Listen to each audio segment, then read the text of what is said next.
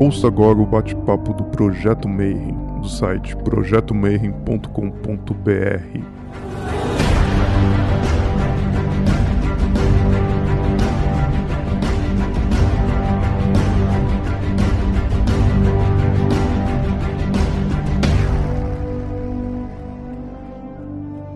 Bom dia para quem é de bom dia, boa noite para quem é de boa noite boa tarde para quem estiver assistindo isso aqui depois lá no YouTube. Então esse é mais um bate-papo Mayhem e desta vez eu vou trazer uma pessoa que a hora que ele abrir a boca vocês já vão reconhecer a voz dele de algum lugar. Estava conversando com ele antes, ele falou que ele, o rosto dele pareceu muito pouco, mas vocês já vão reconhecer porque o cara tem um site absurdamente bom sobre mitologia. Eu queria dar boa noite, Leonardo Tremesquim, seja muito bem-vindo aqui no nosso bate-papo. Pô, eu que agradeço aí, muito legal ter sido convidado aí. E é sempre muito legal falar de mitologia. Então, boa noite a todos também que estão assistindo. Bom, em primeiro lugar, eu ia te pedir para você se apresentar e falar assim, todos os convidados que a gente chama aqui para o bate-papo é a galera que ama o que faz, né? E só de uhum. ver você falando, né, o pessoal escuta a tua voz, ele sabe que tem empolgação, mas só de olhar o brilhinho no olho, sabe que você ama falar de mitologia. Então, como é que começou essa paixão? Então, para quem não conhece, né, sou do Mitografias, que a gente tem o um podcast lá de mitologia, o Papo Lendário que é o principal, mas tem vários outros podcasts ali. Mas, assim, o legal até de fazer o, o Mitografias em si foi uma forma de colocar essa paixão para fora. Eu comecei a pesquisar mitologia, eu tinha acho que um, volta uns 13 anos, assim, então faz muito tempo. Eu lembro que, assim, foi quando começou o gosto por mitologias e por qualquer outras mídias em geral. Então, até as mídias que me impulsionaram a gostar da mitologia, né? de quadrinhos, RPG. RPG foi uma das coisas que mais me impulsionou a gostar de mitologia, é o Mago, né? o RPG Mago Ascensão. Eu adoro aquele livro e foi uma das coisas que foi me impulsionando a gostar de mitologia. Aí vai pesquisando, vai cada vez gostando mais. Então, tipo, já faz muito tempo né, que eu vou atrás assim, de mitologia e é um barato assim que no começo parecia que pô, não vai ter tema suficiente né, ali pro, pro podcast, pros episódios, uma hora vai acabar. E conforme você vai pesquisando, você vai vendo que não. Quanto mais você pesquisa, mais coisa aparece para você pesquisar mais. Qual foi o primeiro livro que você leu de mitologia? Que te deu aquele spark, assim? É, tinha, tem um livro. É um livro ilustrado de mitologia, então assim, ele era. Acho que é Philip Neal o nome dele. E ele é, é, bem, é bem ilustrado, assim, ele não chega a ser um livro infantil, mas ele é bem leve ele é bom para como introdu, de forma introdutória. Né? E eu acho que até livros ilustrados de mitologia eu acho muito legal, porque a pessoa já tem, já consegue visualizar ali né, as divindades. Então eu gosto pra caramba desses livros que tem bastantes ilustrações, e esse foi o primeiro, que é, acho que é Philip Neal, o nome dele, já foi o primeiro que eu li. Mas eu demorei, demorei não, mas assim, eu não fui aquele de estar tá comprando um monte de livro logo no começo no começo, o que, que eu fazia? Comecei a gostar da mitologia, então peguei um livro ou outro e eu pegava a enciclopédia Barça.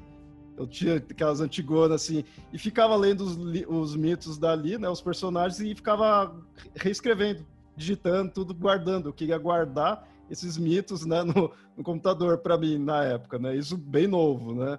Foi assim que eu comecei a ver. Então, meu primeiro fonte de mitologia foi a Enciclopédia Barça. E por que, que as pessoas deveriam estudar mitologia? Para que serve mitologia? As mitologias, as mitologias né, em geral, eu vejo que elas são um reflexo da humanidade, então um reflexo de determinada cultura, assim. Então eu acho que você estudando a mitologia, você estuda a humanidade, né? O ser humano muitas vezes como um indivíduo mesmo e a humanidade como cultura em si, como culturas, né? É, tem assim vantagens diferentes para cada área em que você está, né? Em cada área que a pessoa gosta. Então, se, se a pessoa é escritora, eu acho que é imprescindível ela estudar mitologia para ela ver como que, que a mitologia são as primeiras narrativas que a gente teve. Atualmente você pega inúmeros livros, ficção, assim, né, tudo narrativas, mas começou isso com as mitologias o pessoal começou escrevendo isso daí. Não só escrevendo, né? Até o oral, né? Começou dessa forma. E então ser escritor eu acho que é imprescindível. Para que você vai ver os estilos né, de narrativas, mas não só escritores. Se você tipo for historiador, é, também, porque você principalmente história antiga. Eu, o que me chama muita atenção na mitologia é isso, porque eu gosto também muito de história, né? Eu, eu penso em de repente vou estudar história mesmo, é uma coisa que eu quero.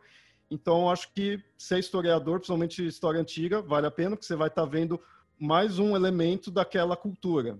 Né? Você vai ver as culturas como viviam e no que elas acreditavam, como elas seguiam, né? tudo ali. Então, nisso, na parte de história, também puxa a parte antropológica. Você gosta disso daí, vai ser interessante. É, parte de línguas, né?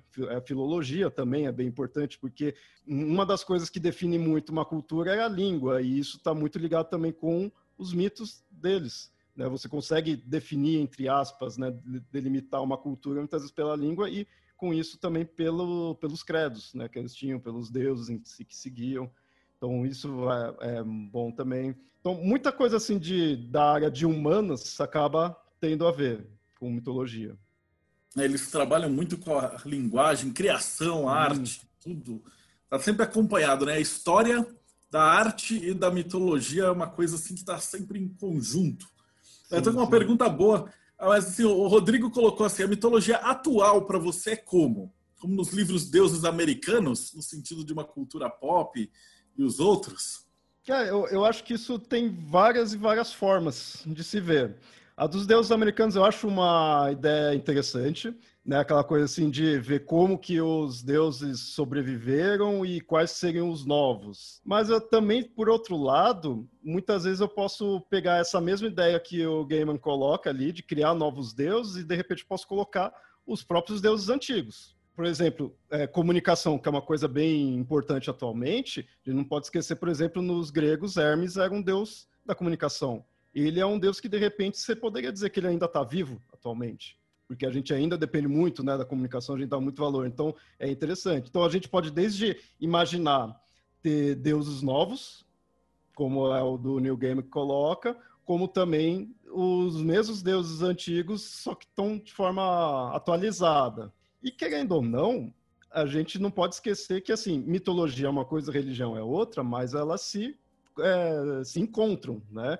Então a gente tem ainda credos em, em algumas divindades, gente não é só católico, cristão, monoteísta. A gente tem pelo mundo todo, tem outras crenças. Então, pode ser deuses modernos, como coloca, ter uma renovação dos deuses antigos, ou mesmo a crença ainda que se mantém em alguns. Né? O paganismo está aí para ainda manter os deuses vivos, né, de certa forma.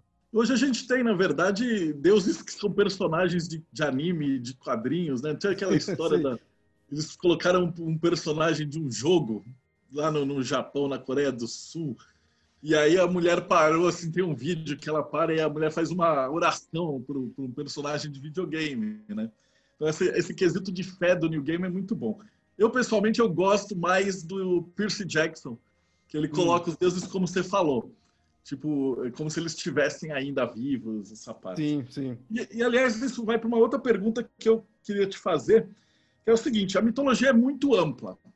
Uhum. E lá no Mitografias, a galera não escreve para você perguntando assim, poxa, mas o tal Deus tinha um monte de filho, mas aí eu tinha um filho só, e aí agora ele tem um namorado, e agora ele viajou para não sei o quê. Então são várias histórias. Como é que você entende a mitologia por esse ponto de vista muitas vezes contraditório dos mesmos personagens. É, é uma coisa que até eu brinco assim, na mitologia, quando você está em dúvida de duas versões, qual é a correta, as duas são, as corre são a correta. assim, porque...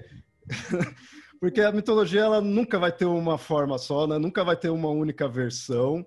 Além de toda a passagem de tempo que se teve, então, assim, a gente tem que lembrar, vai, mitolo mitologia grega é o que acaba sendo mais exemplo disso, porque é o que a gente tem mais detalhes ali. Mas então você pega a mitologia grega, extremamente antiga, um pouco depois já vai passar para os romanos, já teve escritor que pegou alguns mitos ali e mudou, e fez a versão dele.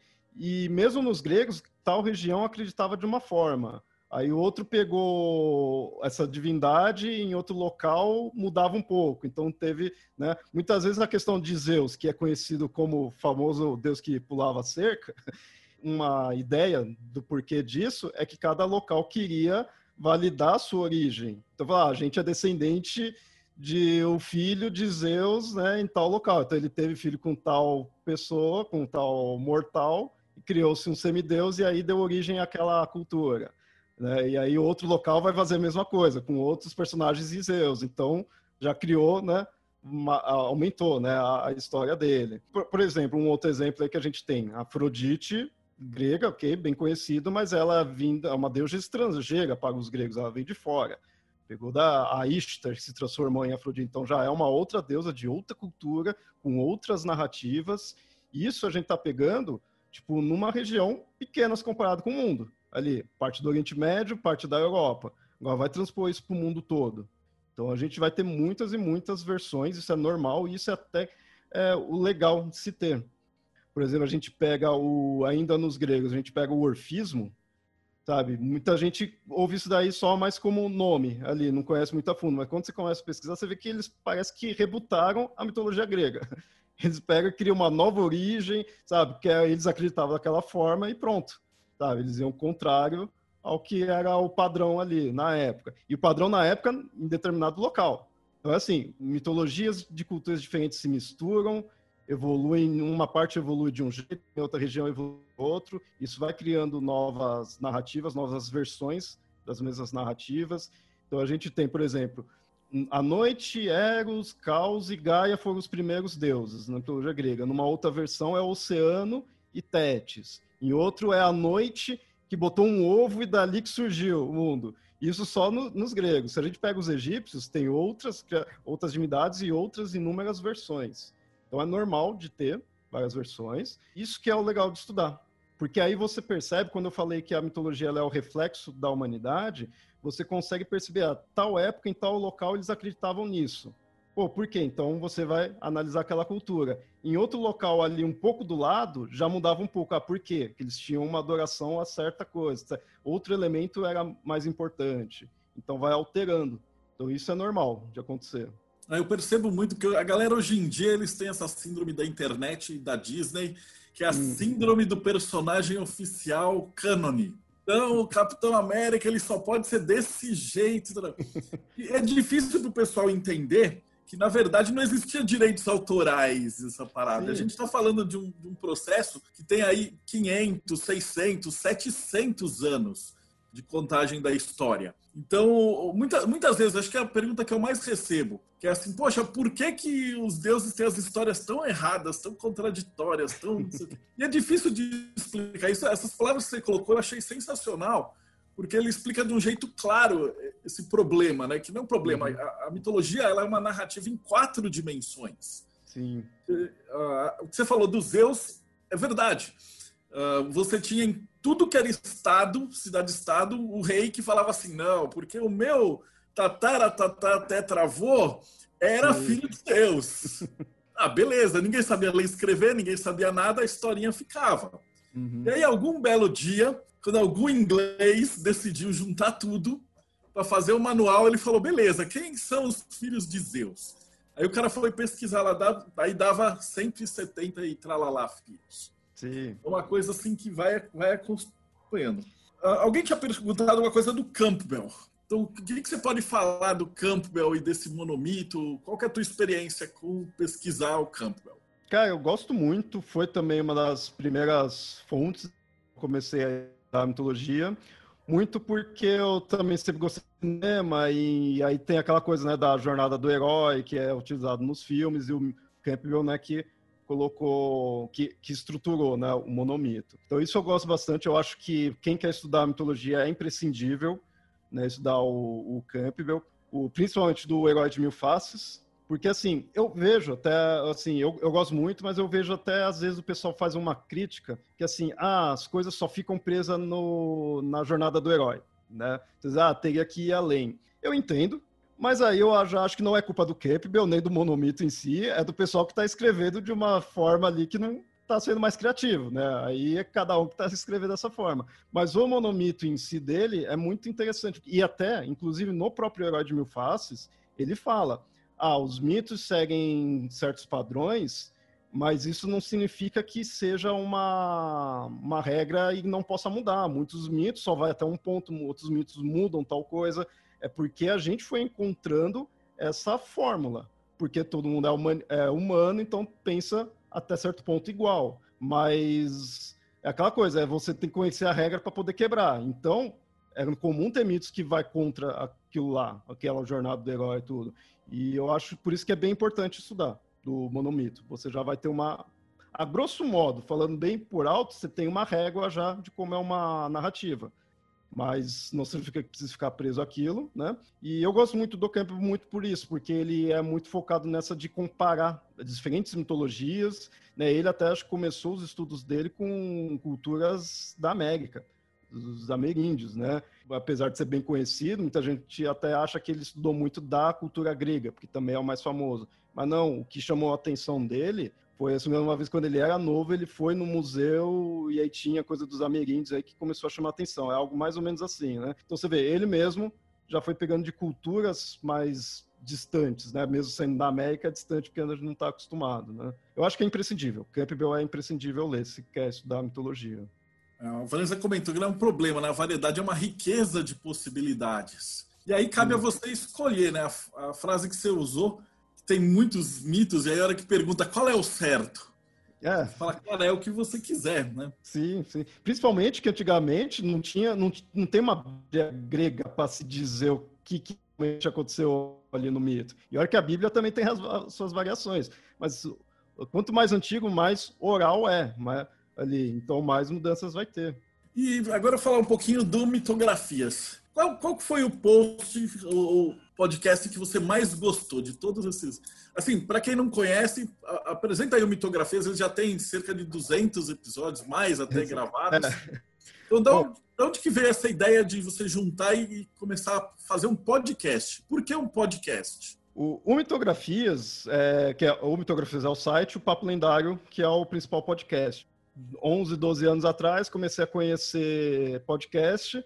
Aí eu comecei até participar de quadrinhos, como que pode, ter que citar eles, porque foi graças a eles que eu comecei a fazer podcast. E aí eu vi, ah, é fácil fazer até, né? Não, não é algo. Então, assim, eu posso fazer. Legal, né? Me empolguei, vou querer criar o meu. Mas, pô, se eu for criar algo, eu não sou engraçado, não pretendo ser engraçado, né? Assim, então, não vai ser de comédia, vai ser de algo que eu conheço uma coisa que eu falei, pô, isso eu posso dar carteirada é mitologia. Então vai ser sobre isso aí. E olha que assim, isso há 11 anos atrás, que mitografias tem 11 anos, né? O que eu conhecia na época não é nem metade do que eu conheço agora. Estudando, somente que produz tudo, sabe que tem que estar sempre, né, se atualizando, estudando mais. Então, talvez fui tendo mais, e aí era uma coisa que eu sempre gostei e conhecia. Então, ah, se, eu, se é para falar de algo, vou falar disso daí. E realmente você não encontra tantos podcasts assim, né? Voltado para esse tema. É, o que é uma pena, né, cara? Mitologia é um treco que dá para você ficar falando. Sim. E aí, das mais antigonas, qual é o post que teve mais views de todo, todo o tempo? O que, que, o, que, que o pessoal procura mais? Ah, um que, assim, quem ou não, o podcast, como tem a questão de você assinar o feed, muita gente escuta e nem entra no site. Então, os que acaba tendo mais views são os textos mesmo que a gente põe para também gerar mais view. Querendo ou não, teve um que não foi nem eu que pus, foi um ouvinte que gostava e quis escrever, eu deixei, ah, escreve aí, que falou sobre Exu. E só explicando, coisa bem tranquila. Mas é Exu, é polêmico. Então é um dos que até hoje recebe visita, até hoje recebe reclamação também. O pessoal falando que, né, ah, com os demônios e tudo mais, né? Então. Esse é o do demônio. Sempre que eu faço algum post de Exu, eu tenho duas vertentes de xingamento. Um é os crentes falando que é do demônio, né? E a outra é dos macumbeiros para falar assim: ah, mas no meu terreiro, no candomblé, não sei da onde, o Exu tem uma pena verde. E aí no meu terreiro, você colocou que o Exu tem uma pena azul. E aí, então dá essa treta. Então nos dias de hoje a gente vê essa diferença de, de entidades para um, uma religião que está viva, né? Uhum. Imagina uma religião que não tenha nada escrito, nada, tudo teórico. Sim. É, eu acho que eh, quando a gente fala lá de mitologias antigonas da grego, nórdico, celta, assim, tudo, só não vem gente reclamar porque não são religiões que o pessoal segue tanto atualmente. Então, você falar de uma versão e não falar de outra, o pessoal não vai achar tão ruim. Porque realmente, quando, quando eu faço episódios sobre Umbanda, Candomblé, esses assim, eu fico meio. Né, normalmente eu até chamo alguém que é praticante tudo para ele falar, para ter um lugar de fala ali. Porque eu sei que realmente ele vai falar uma versão e vai ter inúmeras outras que a pessoa pode né, discordar ali. É, o que a galera gosta de escuta a mitologia também é para escutar os causos, né? Daí eu perguntei assim, pô, conta pra gente aí dos os causos, né? As histórias mitológicas que você mais gosta. E a galera sempre curte isso daí. questão de narrativas em si, de mitos, o que me chama muito a atenção normalmente são os de os mitos cosmogônicos, né? O que eu, que eu gosto mais ali, que é o que mostra a origem, tudo, assim. Então, é mais, é, assim, é que eu, eu gosto das narrativas, mas o que me chama mais atenção mesmo são os personagens, porque ali você vê a personalidade deles, né? Então, porque a narrativa, você vai encontrar várias versões, tanto nessas é, que a gente falou, né, de cada local põe de um jeito, e quando você pega livros atuais, cada autor escreve com as suas palavras, né? Então, vai muito do, do autor. Mas mitos em si, narrativas, os mitos cosmogônicos me chamam a atenção, porque é aquela coisa, tipo, toda a cultura tinha que falar da onde veio ali. Então, de onde criou? Criou pelo caos, criou uma vaca que gerou ali as coisas, né? Dos nórdicos tem uma vaca que é uma das criadoras ali tudo. Então são essas coisas inusitadas. Assim. Isso é legal também nas narrativas, essas coisas inusitadas, essas coisas que você vê que não teria como é, você filmar aquilo, sabe? Você fazer isso numa, numa tela ali, é uma outra narrativa. Uma vaca lambendo um gelo que nasce um gigante, que é dos nórdicos, é uma coisa muito bizarra ou uma deusa que nasce já adulta da cabeça de Zeus. São coisas, essas coisas bizarras, as coisas estranhas que eu acho muito legal. A gente tem até um episódio sobre né, mitos bizarros. É, tem uma deusa hindu que ela estava ali andando, o pessoal que estava seguindo, o pessoal que seguia ela, as ajudantes dela, estava é, ali com fome, né? Tava morrendo de fome. Não, não lembro porque que elas estavam no local e estava com fome. Ela, o que, que ela fez? Ela era a deusa do sacrifício também.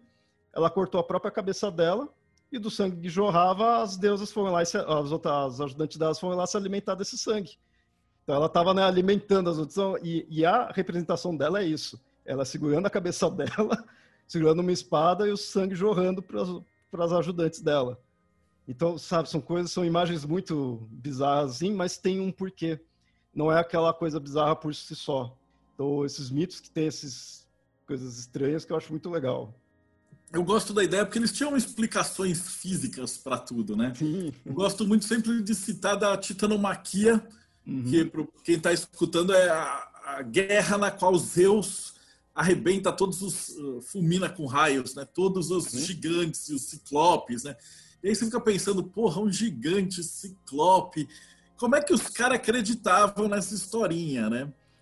E aí eu vi um dia, eu estava lendo sobre as pesquisas arqueológicas, e é o seguinte, ali perto, na, na Grécia, existia um cemitério de elefantes, uhum. naqueles períodos do, dos mamutes velhos, né?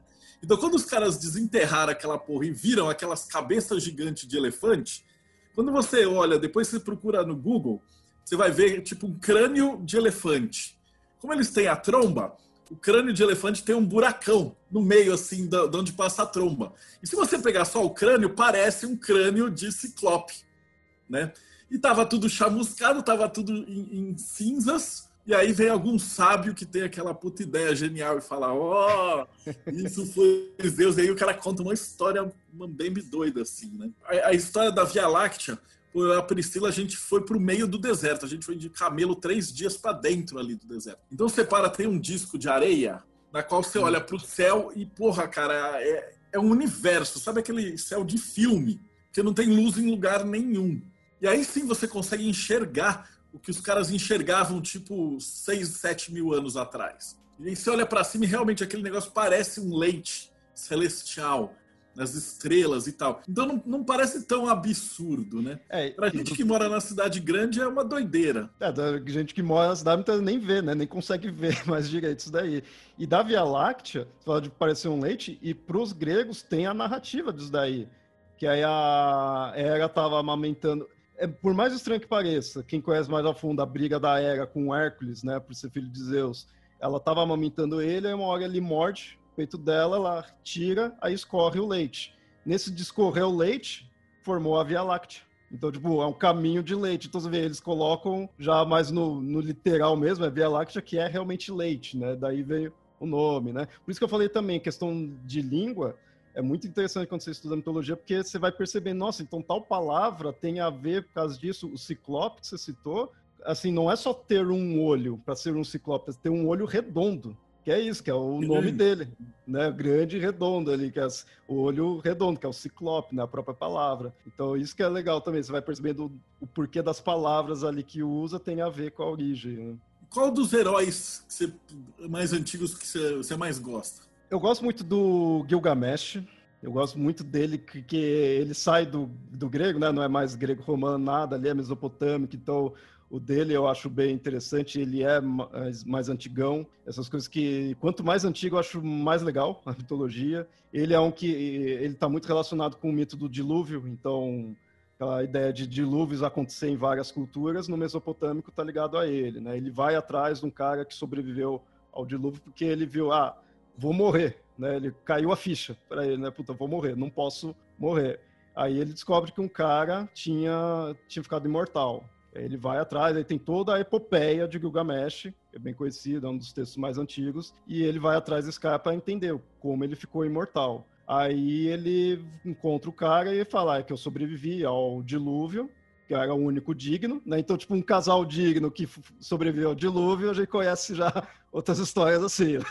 e ele tinha conseguido uma planta para ficar imortal. Aí o Gilgamesh vai atrás dessa planta e só que na hora ele não consegue, porque acho que uma cobra pega antes. E aí vem também a explicação do porquê que a cobra troca de pele, porque ela seria imortal. Então ela tá, né, tipo, sempre rejuvenescendo. E ele não consegue. Se ferrou, né? Continuou mortal, né? Isso tem todas as aventuras dele. Dos gregos eu gosto muito do Perseu, por ser também um bem antigo e por ser uma é uma das narrativas que é mais certinho, é mais heróico mesmo. Você tem o nascimento dele, porquê dele ir na aventura, tem vários passos, o dele parece bem uma quest. Ele vai atrás da Medusa, mas para ir lá, ele precisa ir em tal local para conseguir saber onde que fica, para ter a ajuda de tal deus e sempre tem uma divindade para ajudar, ou seja, mais um elemento da jornada do herói vai, ele enfrenta a Medusa, ele leva de volta, ele leva, ele traz de volta da jornada dele o troféu, que aí no caso é a cabeça da Medusa, mas é mais um ponto da jornada do herói. Então eu gosto dele para isso, que ele é bem certinho. Um que eu gosto também, isso eu vou citar, porque eu gosto para alfinetar é a parte da psicologia. Psicologia também é uma coisa que se prende muito com mitologia, né? E assim, a gente tem o Édipo. Édipo é bem conhecidão e é conhecido pelo complexo de Édipo, né, na, na psicologia. Eu não sou, eu, assim, não conheço muito a fundo a psicologia em si, né? Seria legal o Pablo estar tá aqui, que ele conhece mais a fundo nisso, mas a gente tem o complexo de Édipo, que é do Freud. Eu não sou muito fã do Freud, que não usa tanto a mitologia em si, é mais o Jung, né? Então não, não me aprofundo tanto. Mas que nem ele tem esse complexo de Édipo, e isso me dá uma certa raiva. Porque quando você pega a história do Édipo, não tem nada a ver com o complexo a história dele é muito além daquilo. A história do Édipo é mais uma coisa mais, sei lá, estilo, sei lá, estilo Game of Thrones ou qualquer tipo de intriga palacial, assim, por causa que você pegar a trilogia tebana, que é chamada, né, que é do Sófocles, a questão dele ser, de, quem não conhece o Édipo, né, ele matou o pai e casou com a mãe, daí que vem o, o complexo de Édipo. Mas ele matou a mãe sem saber que era, eh, ele matou o pai sem saber que era o pai dele, e casou com a mãe sem saber que era.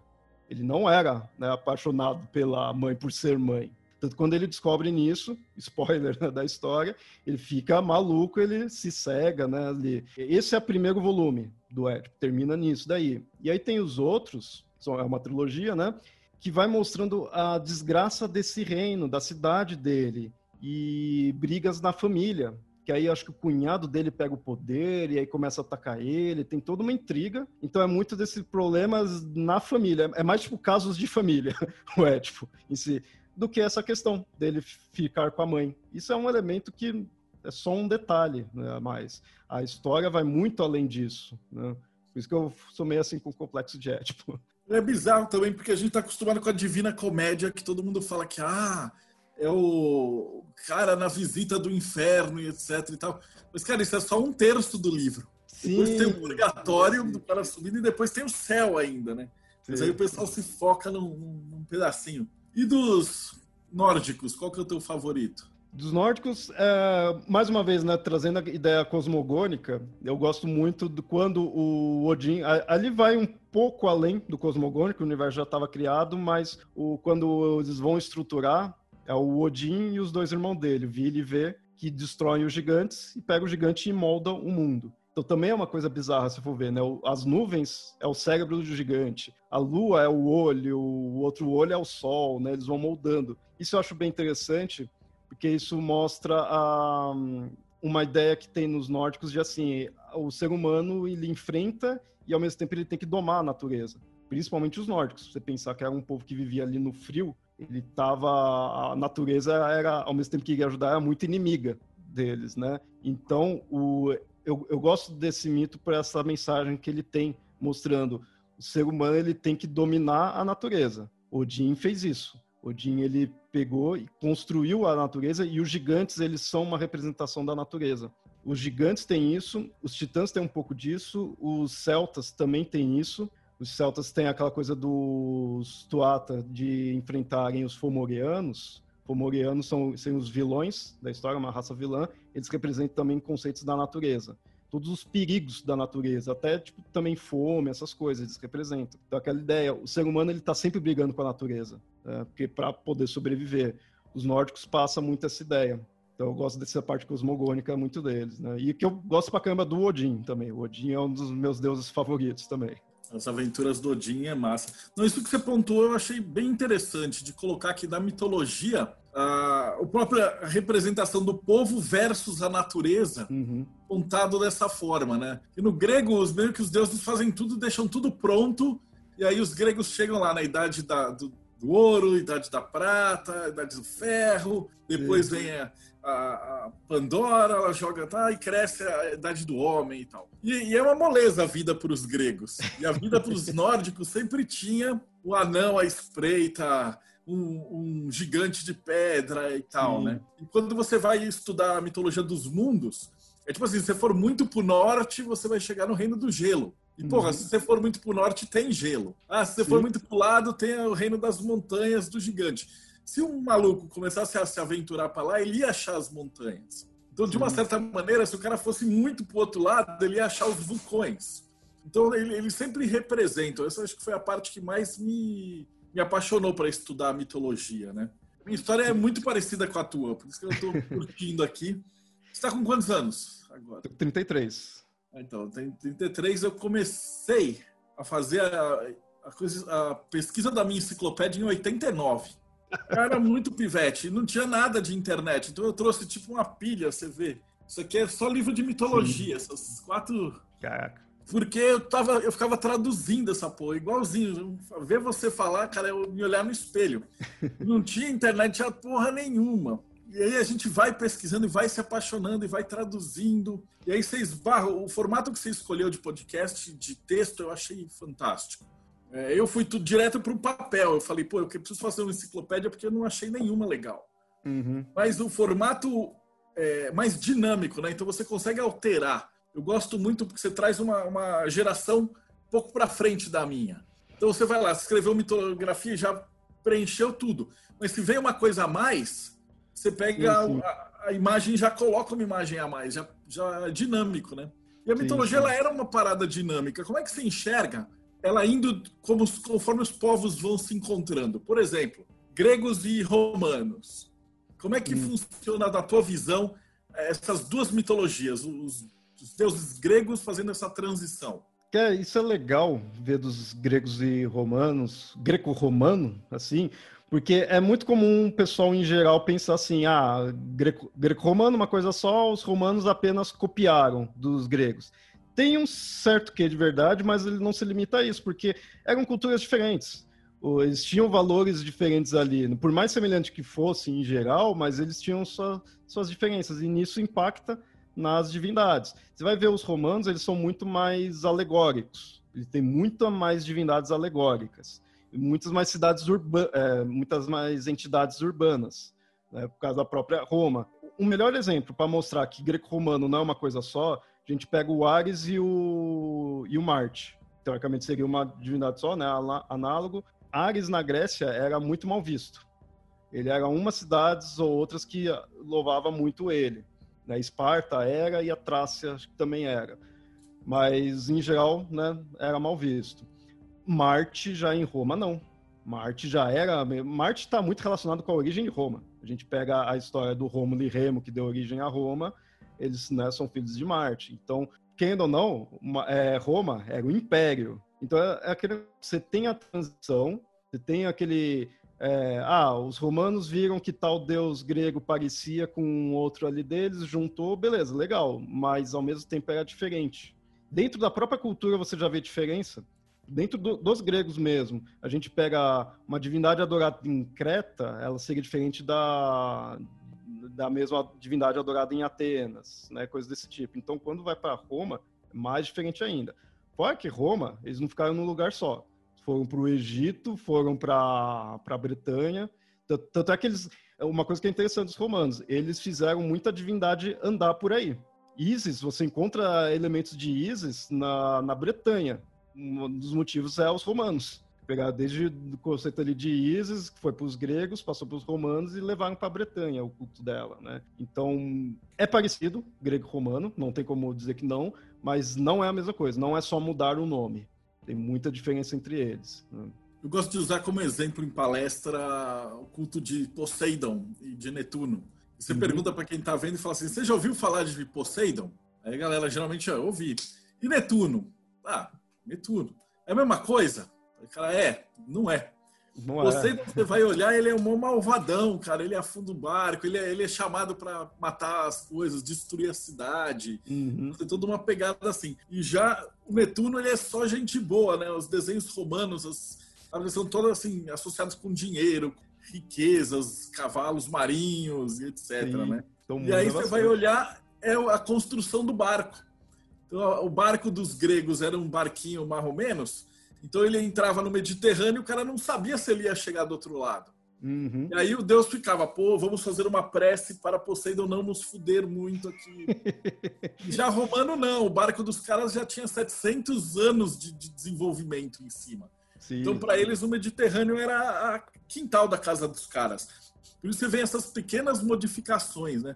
Sim. que é a grande paixão. O Rafa Reis está perguntando que a guerra dos Vanir e Aesir na mitologia nórdica também está associada a confronto de povos no mundo real? Mais ou menos. Não digo povos em si necessariamente, mas os, os Ases contra os Vanires, ele representa, da mesma forma que eu falei que os Ases, né, o Odin contra os gigantes, era o domínio do, do homem pra, pela natureza, dos Ases e dos Vanires, ele representa. Tem essa ideia, tem gente que fala, ah, era dois povos ali, atacou, mas isso não me convence muito. O que é mais assertivo é. Os Ases eles eram guerreiros, os Vanires eram mais da, da agricultura, algo mais assim. Os Ases, principalmente o Odin, eles eram deuses da aristocracia.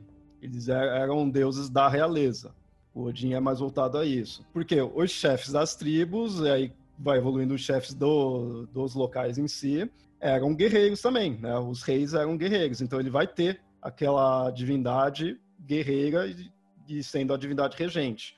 Parte de fazendas daí era do povão, mas né, não era a realeza, teria assim, as fazendas tudo, mas quem trabalhava ali era o povão. Tinha-se esses deuses para adorar, mas não eram os principais. Então, tanto que a gente tem essa guerra, eles guerreiam, mas você vê que eles ficam em paz. Depois, não é aquela guerra que vai estar constante que nem com os gigantes. Eles fazem até a troca né, de, de deuses, tudo, uns vão morar ali com os asas, mas eles ficam de boa. Mesmo assim, quem domina tudo é o Odin. Ou seja, você está mostrando o quê? Que a realeza, que está voltado à guerra, que são os guerreiros, é quem comanda.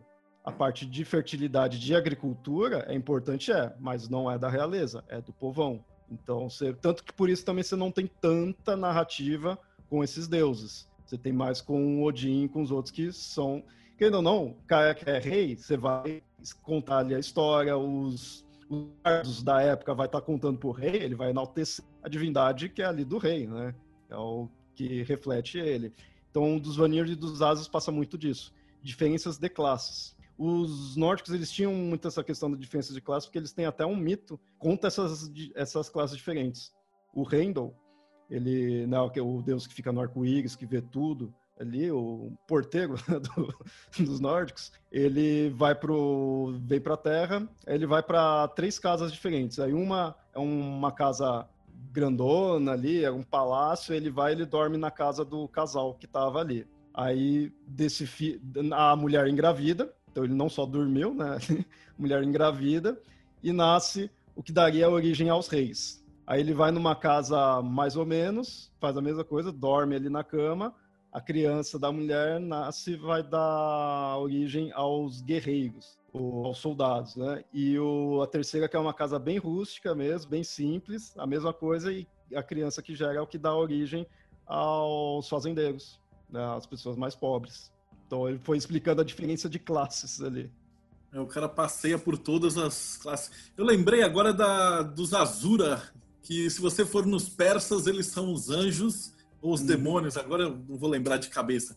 Mas se você atravessar e pegar o povo que era inimigo deles, eles são os, os anjos ou, e os outros os demônios. Então, o anjo de uma cultura é o demônio da outra cultura, né? E no, nos gregos também, aquela história de ah, Zeus virou um cavalo para comer a mulher para ter um filho, aí na outra ele vira uma chuva, aí na uhum. outra ele vira um pavão, aí na outra ele vira. São, eu descobri que são brasões dos nobres, conforme a Grécia foi se unindo embaixo de um, de um único governo, uhum. eles iam a, pegando e fagocitando as culturas, né? Uma vez eu estava uhum. conversando com, com um arqueólogo, ele falava que, putz, lá na Grécia, o Homero, né, que a gente conhece como o cara que pegou as mitologias, ele era caixeiro viajante.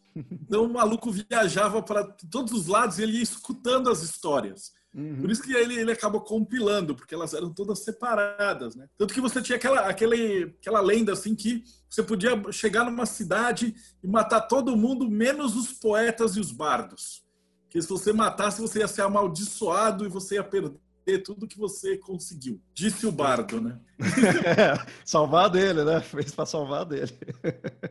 e das é mitologias mesmo. americanas, qual que você curte mais? Como é que é a tua visão delas? As americanas, elas, assim, é legal pelo parte mais desconhecida, mas ao mesmo tempo dá uma certa estresse por causa disso, porque é mais difícil de encontrar coisa, encontrar variações. É isso graças aos colonizadores que destruíram, né, muita coisa daqui sobrou-se pouco. Mas é legal, conforme você vai pesquisando, você vai vendo que é um mundo totalmente à parte e, assim, cada local também tem suas diferenças. Você vai pegar os diversos povos indígenas daqui têm suas diferenças entre si e aí você vai pegar mais da, da metade ali, Maia, Azteca é outra coisa, na América do Norte outra coisa, os Inuit, né, que é no extremo norte, ele outra coisa, e sempre representando o próprio local. Então, por exemplo, você pega do, da América Central, tem muito, eles dão muita importância para o milho. Lá a pessoa veio do milho, o ser humano veio do milho, que era uma coisa bem importante para ele. O chocolate era uma coisa bem reverenciada lá, né? Que lá eles que fizeram né? o chocolate, uma bebida meio divina ali.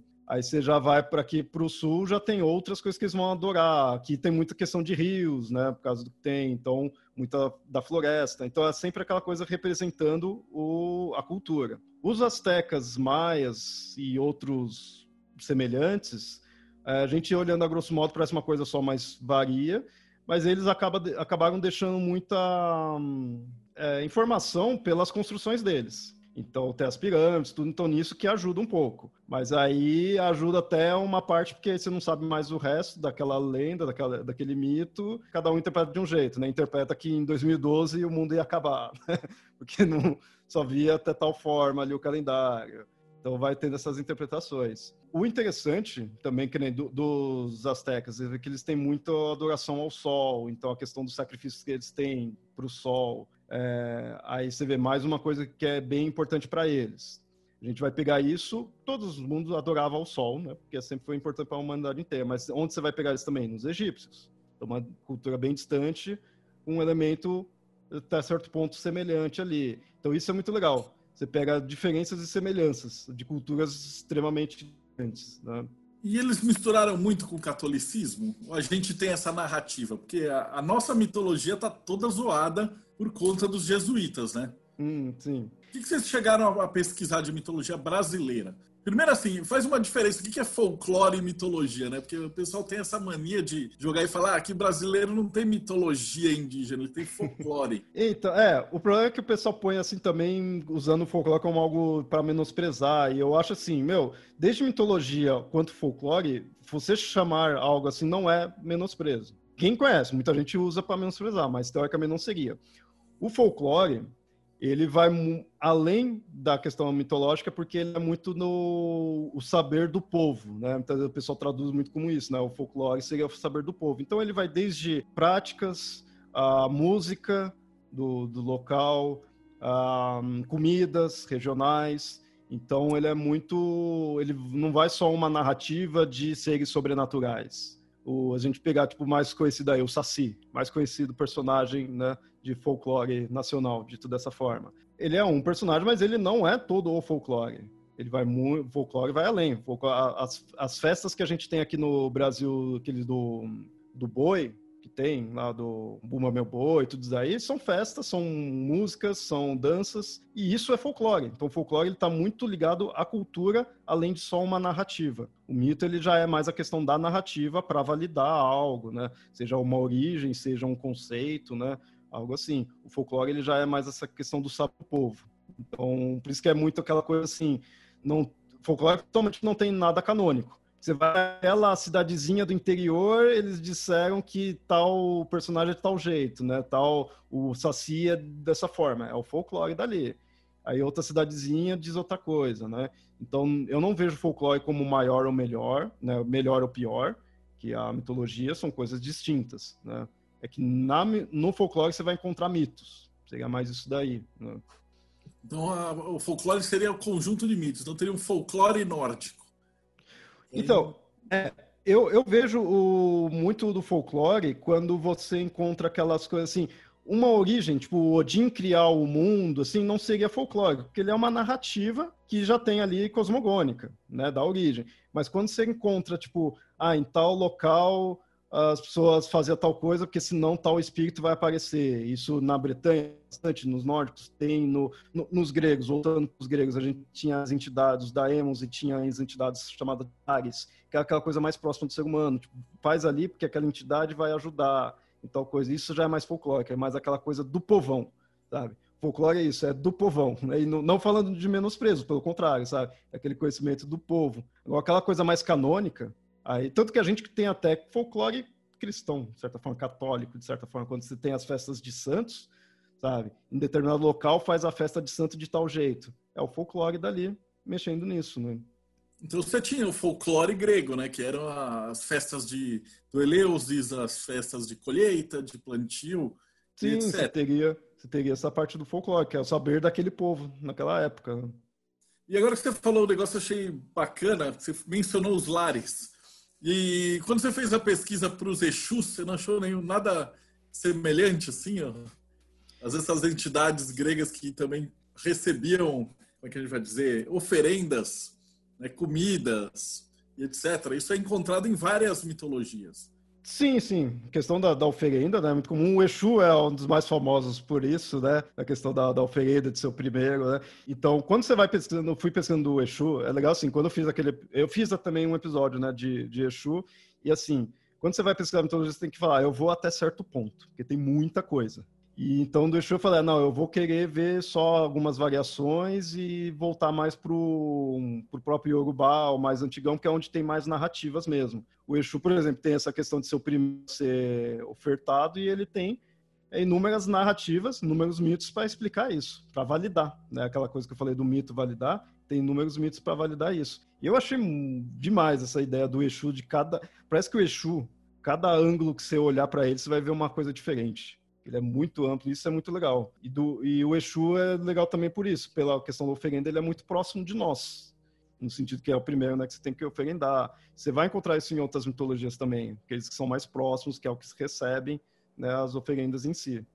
No shintoísmo tem muito disso, e nos lares para os gregos, né? Então você tinha os espíritos protetores das casas pela qual você precisava lá fazer sua oferenda e tal, é uma espécie de guardião. Uhum. E a gente percebe que toda essa ritualística e mitos, eles se, se repetem, né? Então, eu, eu sou apaixonado pela Odisseia e uma das partes dela ele, ele narra que Ulisses ele vai ah, para falar com os mortos, ele precisa lá sacrificar o frango e deixar na encruzilhada. Uhum. E aí ele uhum. abre, e aí vem as shades, as sombras, né? E aí ele consegue é, conversar com os espíritos. E aí as, os espíritos eles são muito fracos, porque eles estão meio entre a vida e entre a morte. Você chegou a perceber em várias mitologias que você estudou que eles tratam aí do sobrenatural e dos espíritos?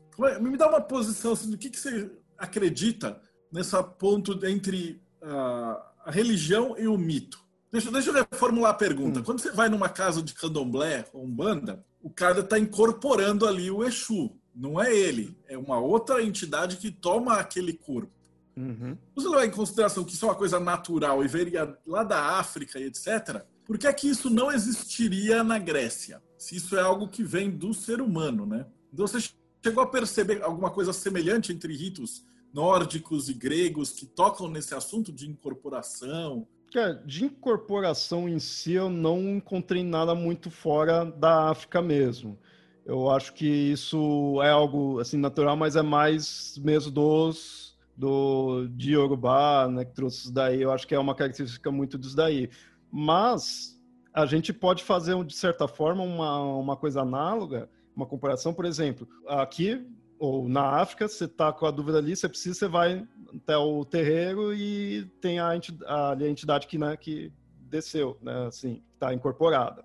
É, eu não sei muito bem os termos corretos, né? Tento falar mais certinho porque é religião para não ofender, né? Mas tem a, a, entidade que incorporou. Isso nos africanos. Agora, nos gregos, eles iriam... Ah, putz, quero saber se meu futuro, como que vai estar, tá, o que, que vai. Ele vai na pitonisa, ele vai no oráculo e esse está recebendo as informações divinas para passar. Então, assim, ele não chega a incorporar mesmo, não estaria descendo algo ali, né, nenhuma entidade, mas é uma ligação ele tem uma ligação com o divino. Então a gente mesmo não tendo a, a incorporação, a gente não, mas tipo os gregos não tendo a incorporação, ele tem essa ligação. Que é sempre assim, o ser humano está aqui e os deuses estão aqui. Você precisa de alguma coisa para ligar, seja a incorporação em algumas religiões, seja esses, os oráculos. Né? E aí os oráculos, você conhece bem, pode ser muitas coisas. Um caso era as pitonisas, né? que é as sacerdotisas que diziam ali o futuro. Isso nos nórdicos vai ter também, isso em, outro, em toda né, religião ali, cultura, tinha algo assim. É, toda religião vai ter um método de, de contato, né? Tem as runas dos nórdicos, você tem na China, no Japão, você tem os Myojin, que é os, o, o, templo, que eles hum. pegavam, iam no templo, aí você tinha uma série de papelzinhos, você olhava o papelzinho, tinha a fortuna, tem o I Ching, tem etc, etc. Ó, tô com uma pergunta boa do Raf de novo a Índia tem centenas de milhares de deuses.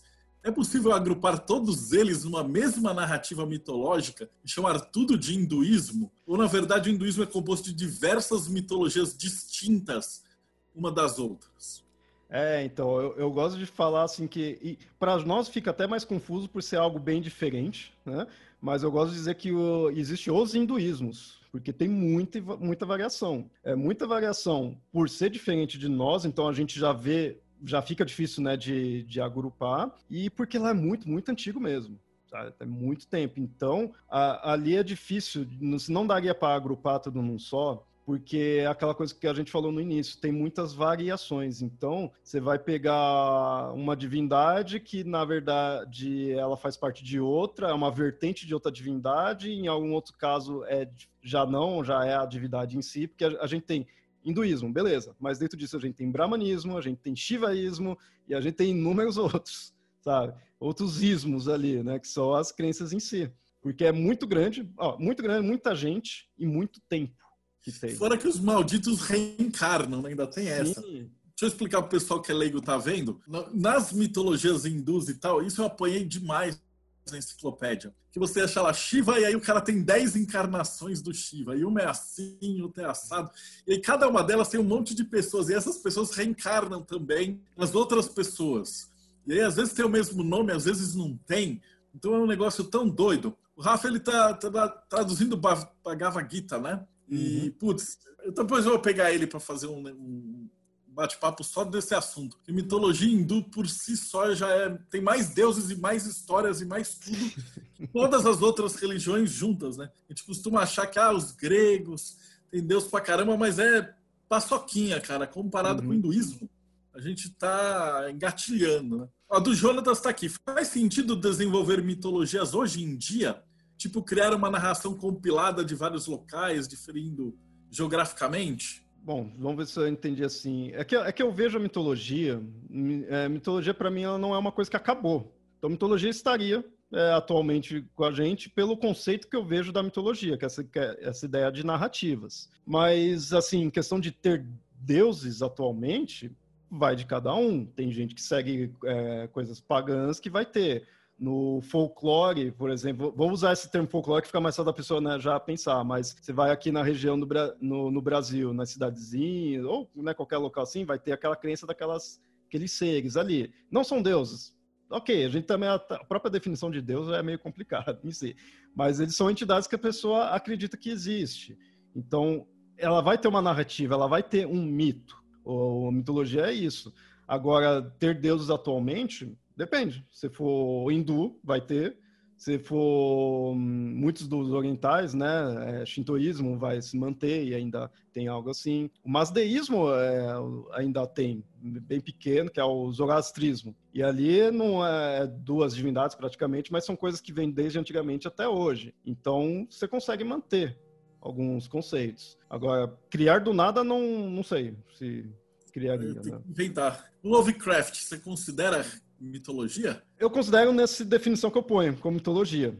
Ser, assim, porque quando falar ah, o que, que é mitologia, eu vejo assim, mais literal é estudo dos mitos, que é a palavra em si, né? Ou então eu ponho como é, todo uma, um conjunto de narrativas e personagens que explicam, não só explicam, mas validam o mundo, as pessoas, os conceitos. Então, assim, a gente vai ter a mitologia grega que tem esses personagens, essas narrativas, a gente vai ter o, no Lovecraft os seres que explicam como é aquele universo, a gente vai ter no Tolkien deuses, né? Não é bem deus ali, mas o, o esqueci o nome, os Valar, né? Que explica como é aquele universo. Então eu acho bem nisso daí.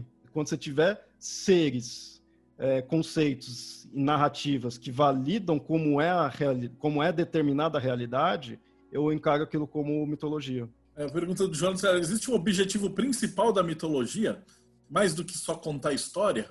Eu acho que é contar história para esse conceito de validar. Como falei, né? O que é o mito? É uma narrativa que valida algo daquela cultura. Ele valida desde a origem da, do local, desde a origem do ser humano, desde o porquê que o sol vai de um lado para o outro, por que, que chove, por que, sabe? E não é explicações no sentido científico de que tal coisa acontece, não, é para você validar. Por que, que a gente tem certos conceitos que é, tem um certo e errado? Que lá a mitologia vai ter uma narrativa. Uma coisa que a mitologia, que os mitos na, é, valida muito são os ritos, eles estão interligados. Por exemplo, a gente falou do, do Exu. Você faz a oferenda primeiro para Exu a gente vai ter inúmeros, é um rito, né? Uma ação que você faz ali. Você vai ter inúmeros mitos para explicar. E aí tem o Exu que fez isso, fez aquilo, e aí por isso você oferenda ele pra, é, em, em, início, né? Por, por, primeiro. Então a mitologia ela serve muito para isso, para validar os conceitos daquela sociedade. É, a gente tem hoje em dia. Eu gosto do Lovecraft porque ele criou toda uma mitologia cósmica maluca dele mesmo. Você mencionou também, o Senhor dos Anéis é outro que criou toda uma mitologia incrível em cima, que provavelmente foi mais lido do que muitas das mitologias de verdade. E os filmes, então, eles têm uma, uma, um conceito que a gente chama de egrégora dentro do hermetismo, que é a quantidade de pessoas que coloca energia uhum. nessa devoção para esses seres, né?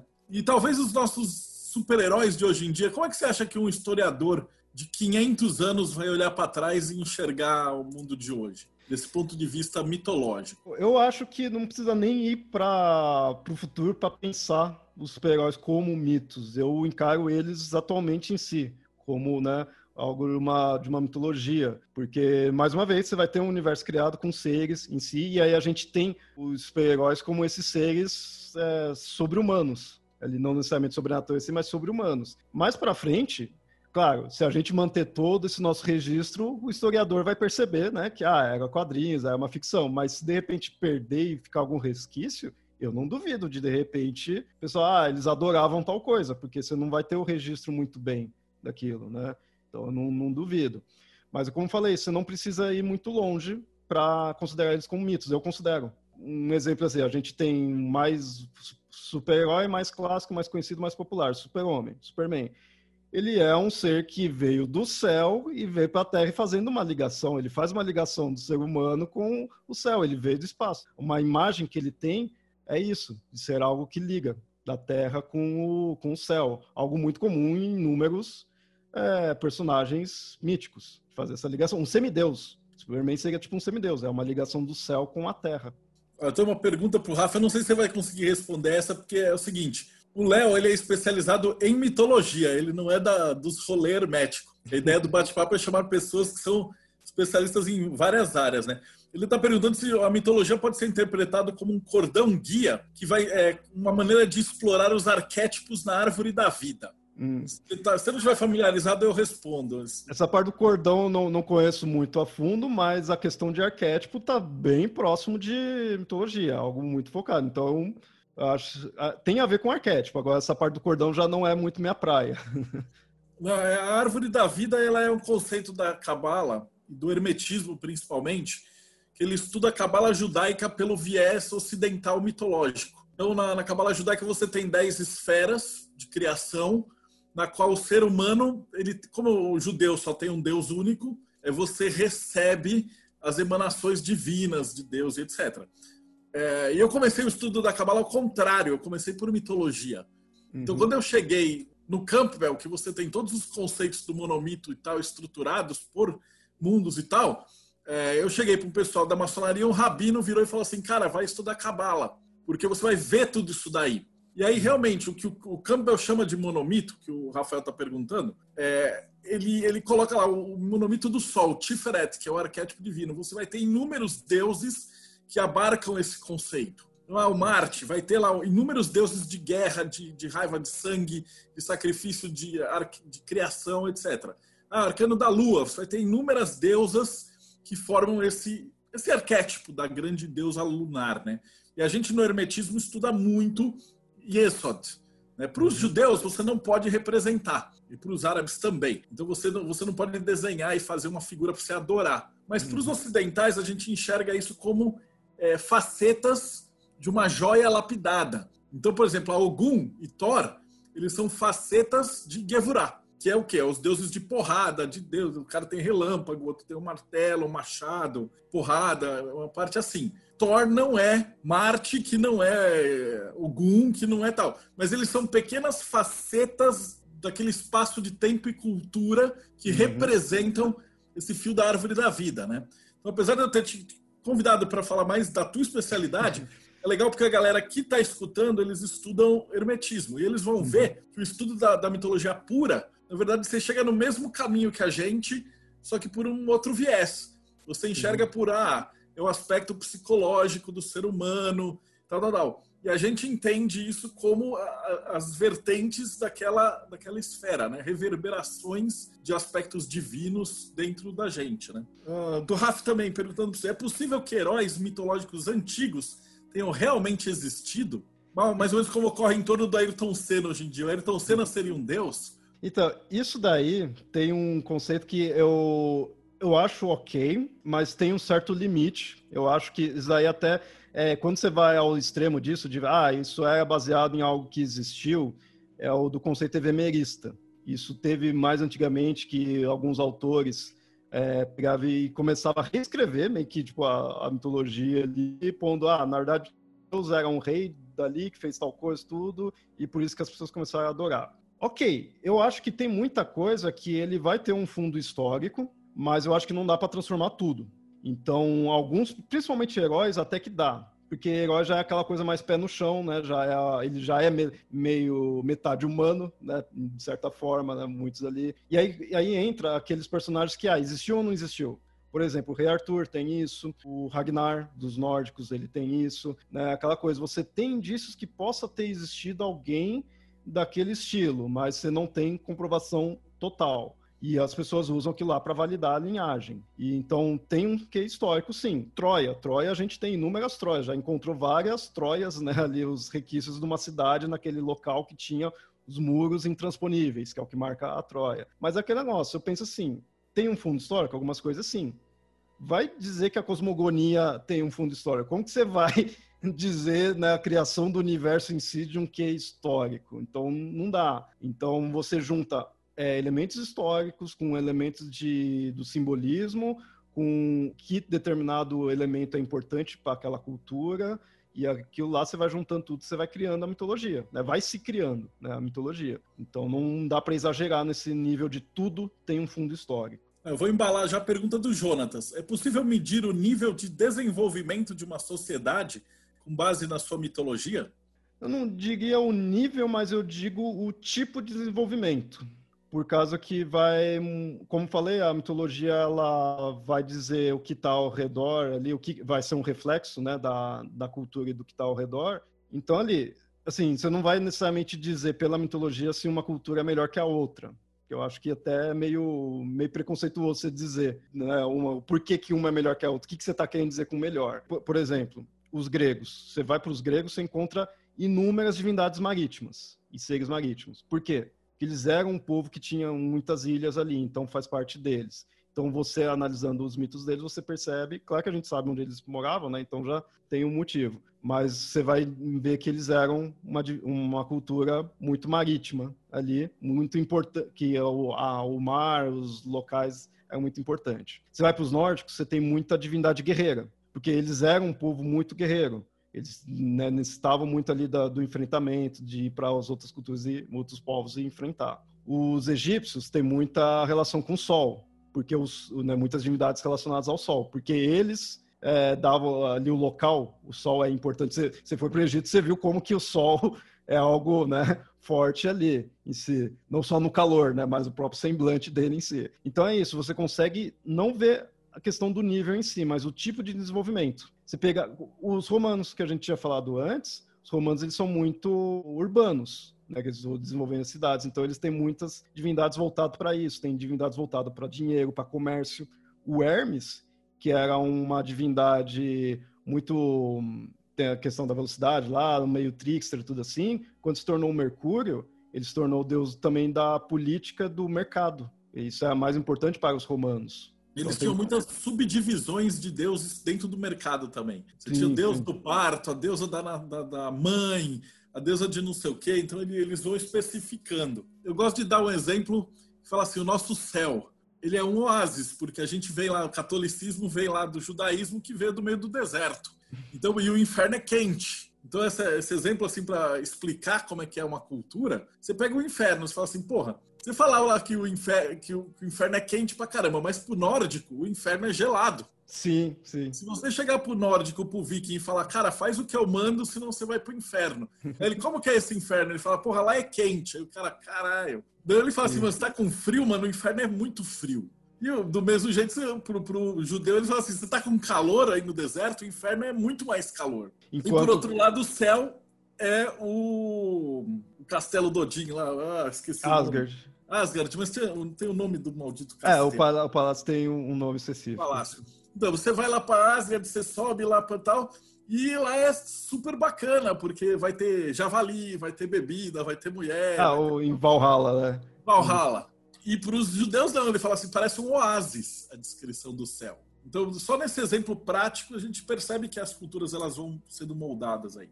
Sim, Ó, sim. O Jonathan também perguntando assim: vendo o lado narrativo da mitologia, você percebe que é um recurso muito poderoso como ferramenta de educação. Você já se deparou com alguma corrente mitológica que parece oferecer um método educativo e eficiente para usar com criança? Corrente em si não, mas acho que muito também por eu, eu não sou educador em si, né? Então eu nunca vi com olhos assim de ah vou utilizar isso né? Isso daqui poderia ser utilizado assim. Mas você percebe que dá para dá para usar sim porque a, ela as mitologias em geral passam nossos conceitos humanos mesmo até de até indo para um, uma coisa meio superficial assim de bem ou mal você consegue tirar uma coisa assim tipo né, do que deve ser feito ou não sabe? Meio que uma lição de moral. Isso falando até tipo a grosso modo sem se aprofundar muito você encontra então dá sim para se utilizar os mitos para isso. Mas aquela coisa assim, é que o problema é que uh, os mitos já tá muito fragmentado no seu original, tá muito alterado, independente de onde você pega. Então, e assim, também é o seguinte, os valores de antigamente, alguns valores eram diferentes dos nossos. Então,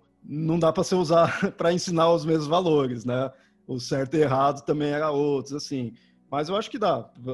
Forma educativa dá sim. Basta você entender o mito, entender o que ele quer passar e passar aquela narrativa para a pessoa. Né? Eu usava para RPG. Eu sei que a molecada ah, gostava muito. A gente usava os deuses de verdade, entre aspas, vou usar o termo de verdade, no RPG. Então, tanto que ah, os meus RPGs ficaram famosos, porque na verdade eles não têm nada de original. Eles são um recolhimento dos mitos dos, uhum. das religiões. Então, em vez de você rezar lá pro Gandalf, para não sei o quê, dos deuses da, do Dungeons and Dragons, você era um clérigo do Thor. E muita gente estudou mitologia, se interessou por mitologia por causa de RPG.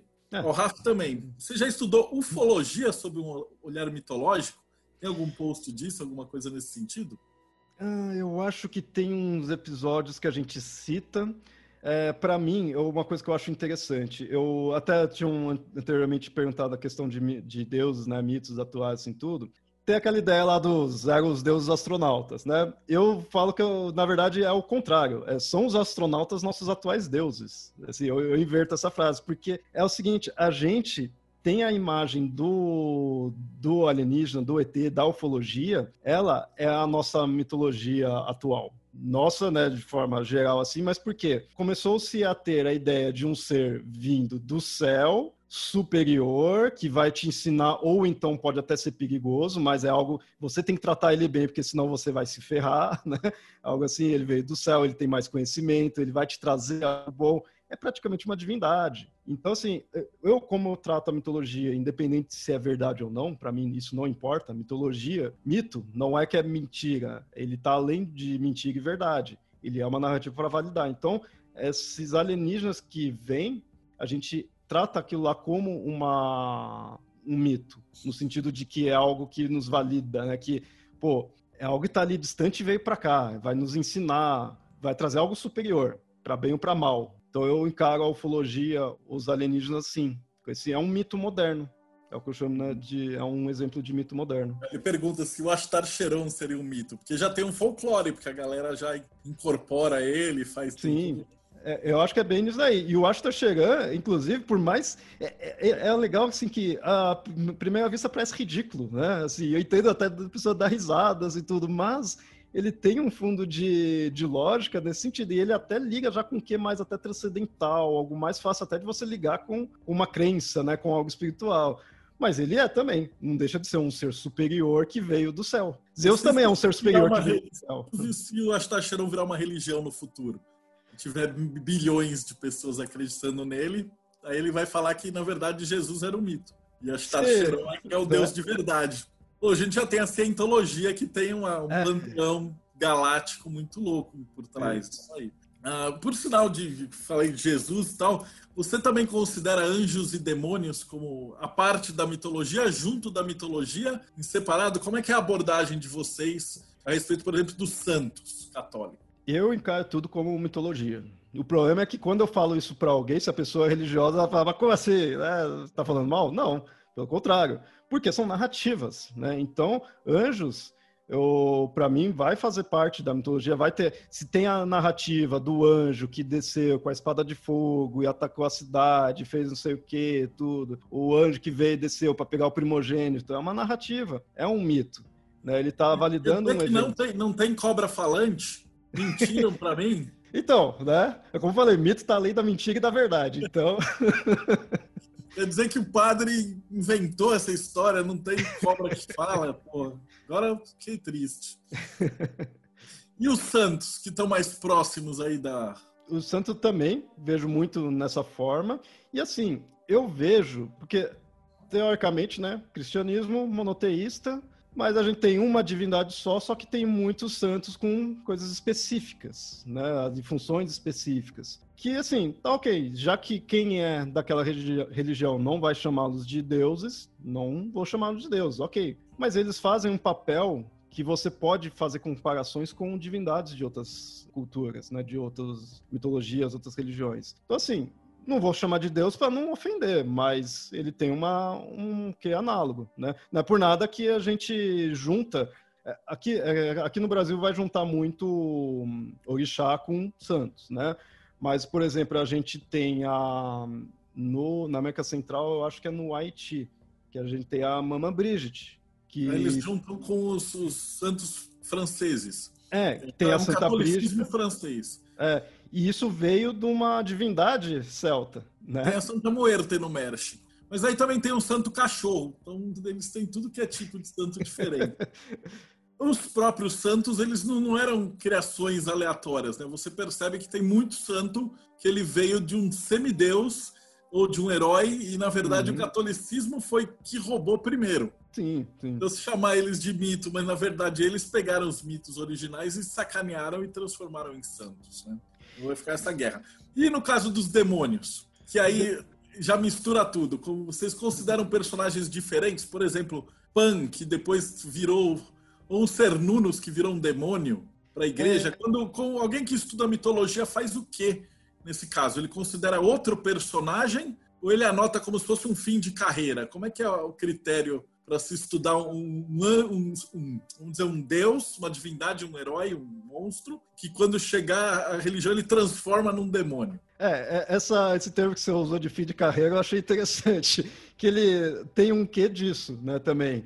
Você considera-se é, seres diferentes porque vai ter sido em épocas diferentes e às vezes locais diferentes, né, que a cultura vai levar para um, um, outro local, e adorações diferentes. No caso, como demônio, nem vai ser uma adoração, né, mas vai ter papéis diferentes. Então, deturpou, né, alterou mas veio dali. Então, é, é, que até é muito disso que eu gosto de estudar nas mitologias, ver como que aquela divindade passou de algo adorado da natureza de tudo para ser algo ruim, um inimigo. Então, mesmo que se não considere o mesmo ser, que realmente vai ter muitas diferenças, tem que se considerar a linha temporal, digamos assim, né? Desse fim de carreira. É, eu achei interessante dizer dessa forma. Isso para demônios é muito, tem muito, né? Muitos exemplos. Isso o catolicismo fez, mas isso não é, é exclusivo do catolicismo. Né? E, toda cultura vai pegar de outros ali. É que como do catolicismo ele tem uma divindade só, então ele é mais fácil de colocar as outras como oponentes.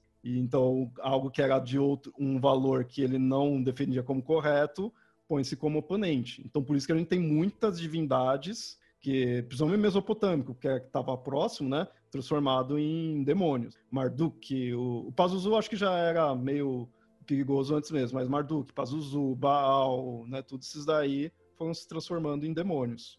Tem uma outra pergunta massa aqui do Jonatas. Existe mitologia sem deuses ou sem o divino?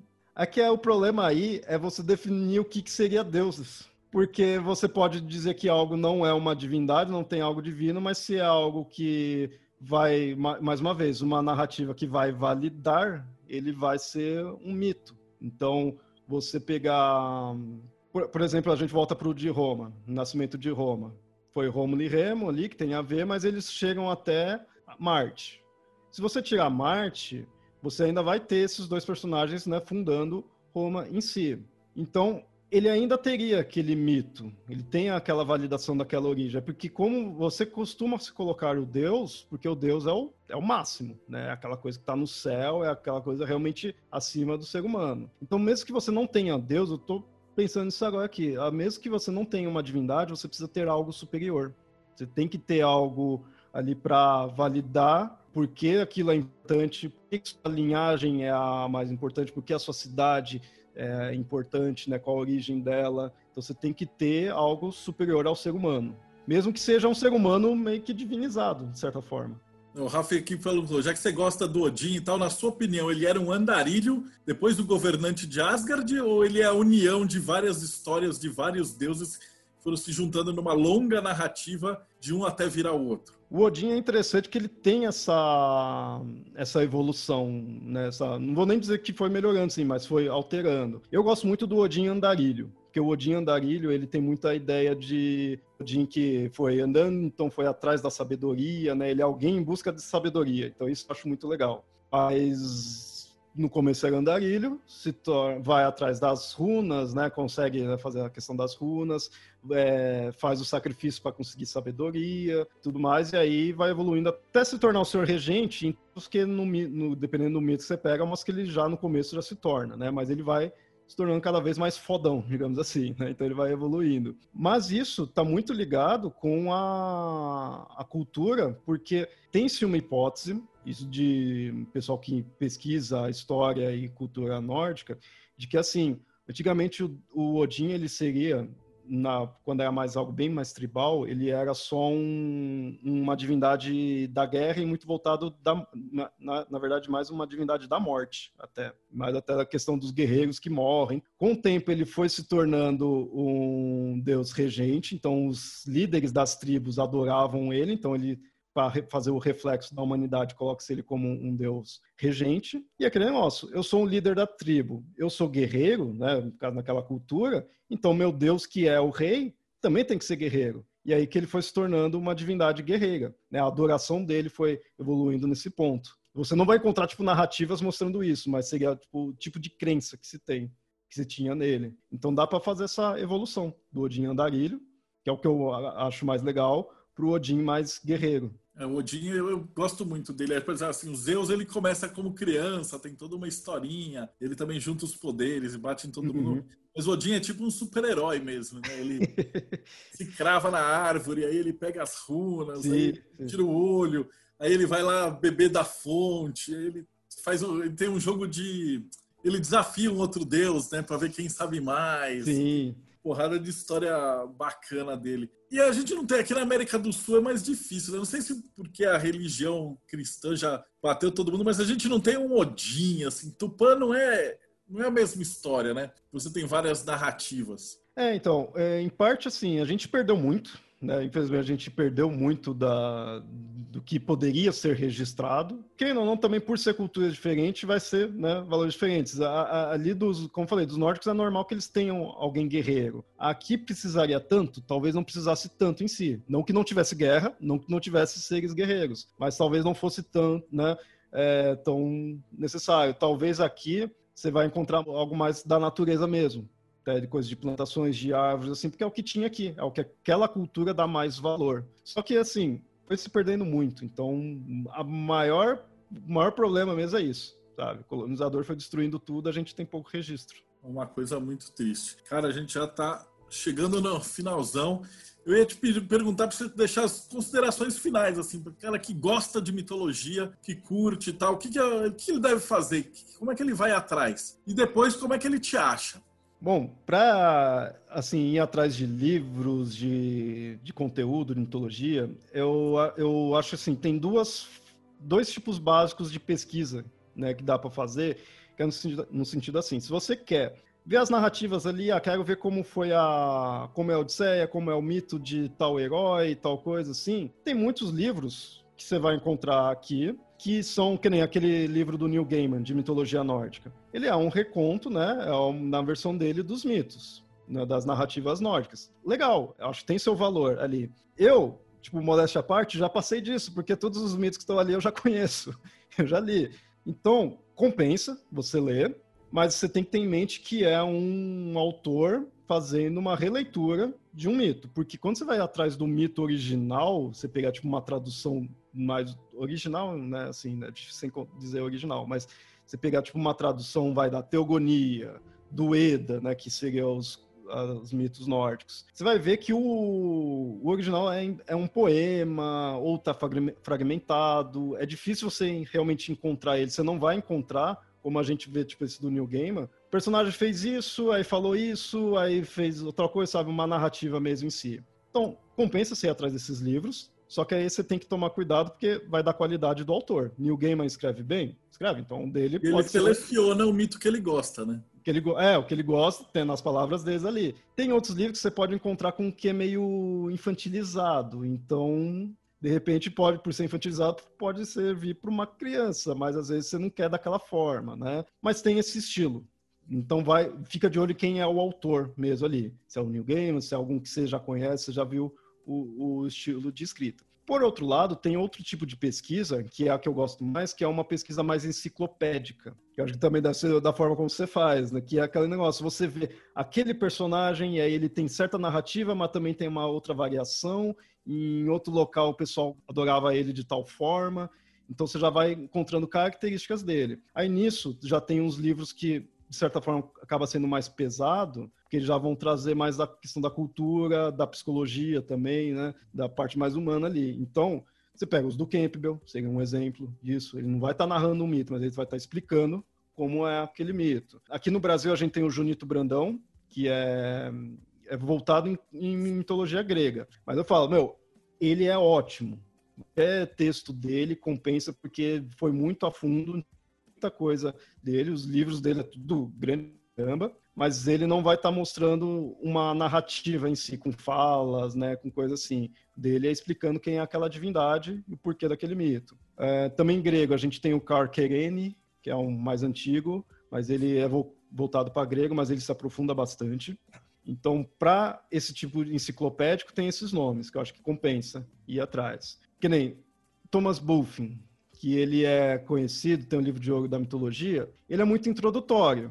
Então eu acho que dá para ir além dele, sabe? Eu acho que num tempo de internet agora, para você comprar um livro, você ir numa coisa assim, compensa você ir para esses que é mais aprofundado. Porque se você quer uma coisa mais supérflua, você digita na internet, você encontra um textinho ali, algo curto mostrando. E, então, pegar um livro, pagar, gastar dinheiro para algo mais superficial, acho que não compensa. Eu acho que para comprar algo, compensa se aprofundar. E aí vale a pena.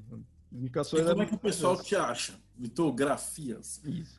É, do Mitografia já é uma, uma pesquisa que eu recomendo na internet, que vale a pena pesquisar ali, que a gente se aprofunda, a gente está com 200, né? Mais de 200 episódios. Então, o site é mitografias.com.br. Aí a gente tem lá o... tem textos ali, tem alguns artigos acadêmicos, tem textos mais introdutórios mesmo, para quem não conhece. A gente lançou três livros. A gente tem um é, físico, então não está lá mais gratuito, mas tem o link para você comprar, que é o livro de mitos modernos. Mas isso são livros de autores mesmo que pegaram e reinventaram, né, fez algo original, mas baseando em mitos. A gente tem o volume 2, que é mitos de origem, e o 3, que é mitos de trindade. O 2 e 3 dá para baixar gratuito. Lá, só entrar no site, tem lá a abinha, o link você consegue baixar. Tem livro e o principal tem os podcasts. Um feed só, que é o Papo Lendário, que é o de conversa mesmo que a gente faz para falando né, sobre os elementos da, das mitologias.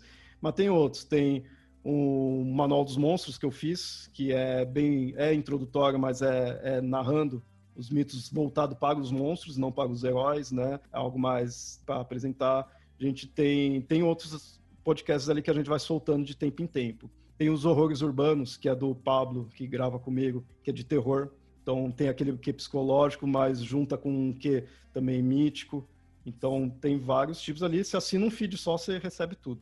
Ok. E aí o cara vai, vai volta e vai assistindo do primeiro. Sim. Cara, Léo, foi um prazerzão conversar com você, cara, muito agradecido, pessoal. Obrigado, e depois obrigado. esse bate-papo vai ficar disponível pessoal do Mayhem. Daqui um tempo ele vai para a internet, para o YouTube e o, vai para um podcast. Inclusive é o próprio Leonardo que está é, fazendo a edição dos nossos podcasts do bate-papo, cara. Então, cara, brigadão mesmo, brigadão por quem estava assistindo. E até o próximo bate-papo Mayhem. Até mais.